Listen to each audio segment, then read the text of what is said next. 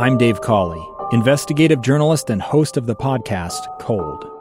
In October of 1985, a woman named Sheree Warren left work at a busy Salt Lake City office. To meet her estranged husband at a downtown auto dealership. She never made it home.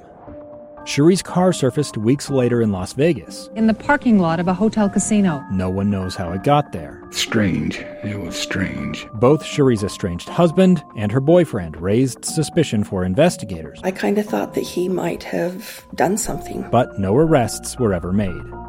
In Cold Season 3, we dig into double lives, make new connections in the case, and examine the difficulty raised by reasonable doubt. We want answers just as much as anyone else. They have creeps like that now, too, so nothing's changed.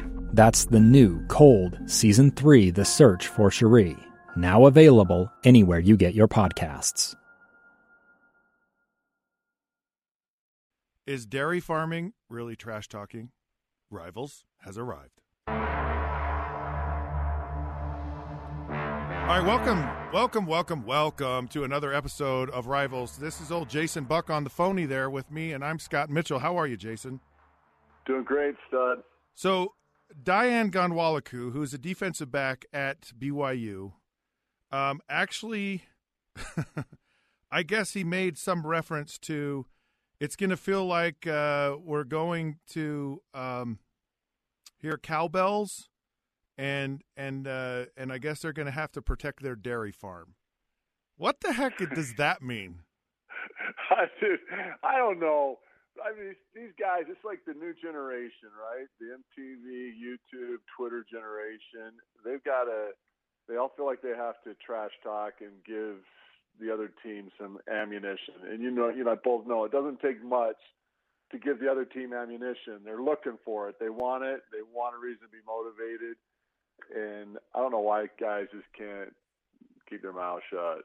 I mean, it could have been a lot worse of an insult, but well, I, right. I'm, so I'm trying to find. Look, if you're going to go all the way, Jason, if you're going to just like, you know, step in it, put your foot out, put your mouth, whatever, yeah. and and and whatever you're trying to do, because you know most guys have the political answer, the pat answer. They don't say anything. They realize how inflammatory this is. Right but I'm like, okay, fine. He steps in it, but dairy farm? I'm trying to figure out like like now I understand because they have the creamery at BYU and and Utah yeah. State has its own ice cream version and both of them are outstanding. Amazing. Oh yeah. Right? Yeah. I can understand protecting ice cream. Right? I get that. I'm like in fact, I think I think protecting ice cream is is those are fighting words. I'd fight to the death over ice cream because it's like one of my favorite things in the world. So I'm just, I guess, if I looked at it from that perspective, now I I I would probably be offended or or at least motivated, but I would be motivated on both sides because if one of these teams is coming there to say we're getting your ice cream, and the other team says, "Oh no, you're not," I could see an amazing battle happening. I get that, but but your dairy farm, I'm like I just think of cows and milking cows and and a lot of a lot of cow manure. That doesn't smell very nice. I don't know. It's just no. But but I, if it's a product of a, a dairy farm, I get it. I think a little different, I guess, just because I'm a farm kid, you know, and I I worked on plenty of dairies growing up, and I've shoveled plenty of manure growing up, and I know the hard work, and I know what it takes to own a dairy and run a dairy, and got friends with dairies. Milk cows so every every day, twice a day. face from a big city boy slapping the farm boy in the face is what I look at it like. Oh, so so this is a knock against farmers. This is a knock. What it is is it is it cuts to Jason's childhood, and yes, I I, I get it. Okay, yep. I understand. I, I take it personal that the little dairy farm slight, and I think it is a you know an insult to the farmers, the so, agricultural so, community, small town. So you're going to fight yeah. over manure then? Like like over manure. Like for you, like for for you, fighting over poop is a good thing.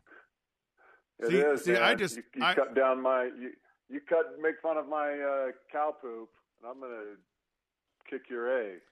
That's all there is to it. That's where pow- that's where well that's where the cow poop comes from. So I guess I guess so. Uh, I just lot of cow poop. I just can relate to this if it's if it's in an ice cream world, and not just any ice cream, but like really good ice cream, which is what uh, Utah State and BYU have. Okay, Yeah. we know. Look, Yeah. we know we know the the right answer to this, right? We understand that you don't say anything, whether it's about a dairy farm, whether it's about ice cream, whatever it is. You don't give your opponent anything to get all bent out of shape or excited about. You just don't do it. No, it's all psychological warfare, right? I mean, and you'd literally in the NFL with with Joe Gibbs, you'd literally if you if you put your foot in your mouth too many times, and if it's especially bad, and you weren't like you know the super superstar of the team, you'd be you'd be cut. I mean, you'd, you'd be cut Over over doing, dairy doing the other team ammo. Yeah, but would you really be cut over ice cream though? I don't know. Ice cream, I think I think you get a pass. Have I ever I told you? might that- get a little laugh out of that one. have maybe. I ever told you about my ice cream story about my sister when she was a little kid? I know I haven't. No. I got to tell you this story. No. Okay. So my uh, my mom is a young mother of four children, and she's in church. And my middle sister, you know how middle sisters are, right? My middle Right. sister starts she starts acting up in church. And my mom's like, if you don't knock it off, we're going out. Well, of course, my sister, she doesn't knock it off, so so my mom start my mom goes to take her out of church. So she's walking down the aisles, leaving to go out the back of the church, and my sister starts screaming, "Don't beat me! Don't beat me!" And and my mom is just embarrassed because all these people are looking at like, "Oh, you are just a terrible, evil witch of a mom. You know, you beat your children. Right. How dare you do that?" So Right. they they get out uh, in the foyer out of the out of the church, and my sister goes, "Let's go get ice cream." and so, so my I mom. So I so I asked my mom. I said, "What'd you do?" And she says, "We went and got ice cream." Good mom. yeah. Good So mom. man, I'm telling you, ice cream is a fighting deal, Jason. And I guess so is manure. Oh. I learned something new about you today.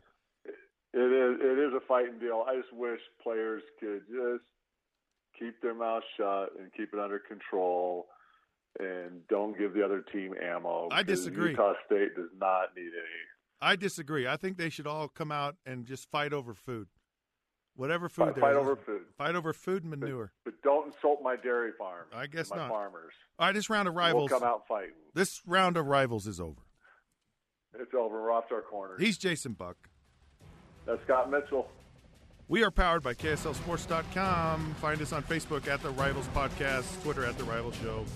And until uh, we see you again, don't ever act like Jason. Always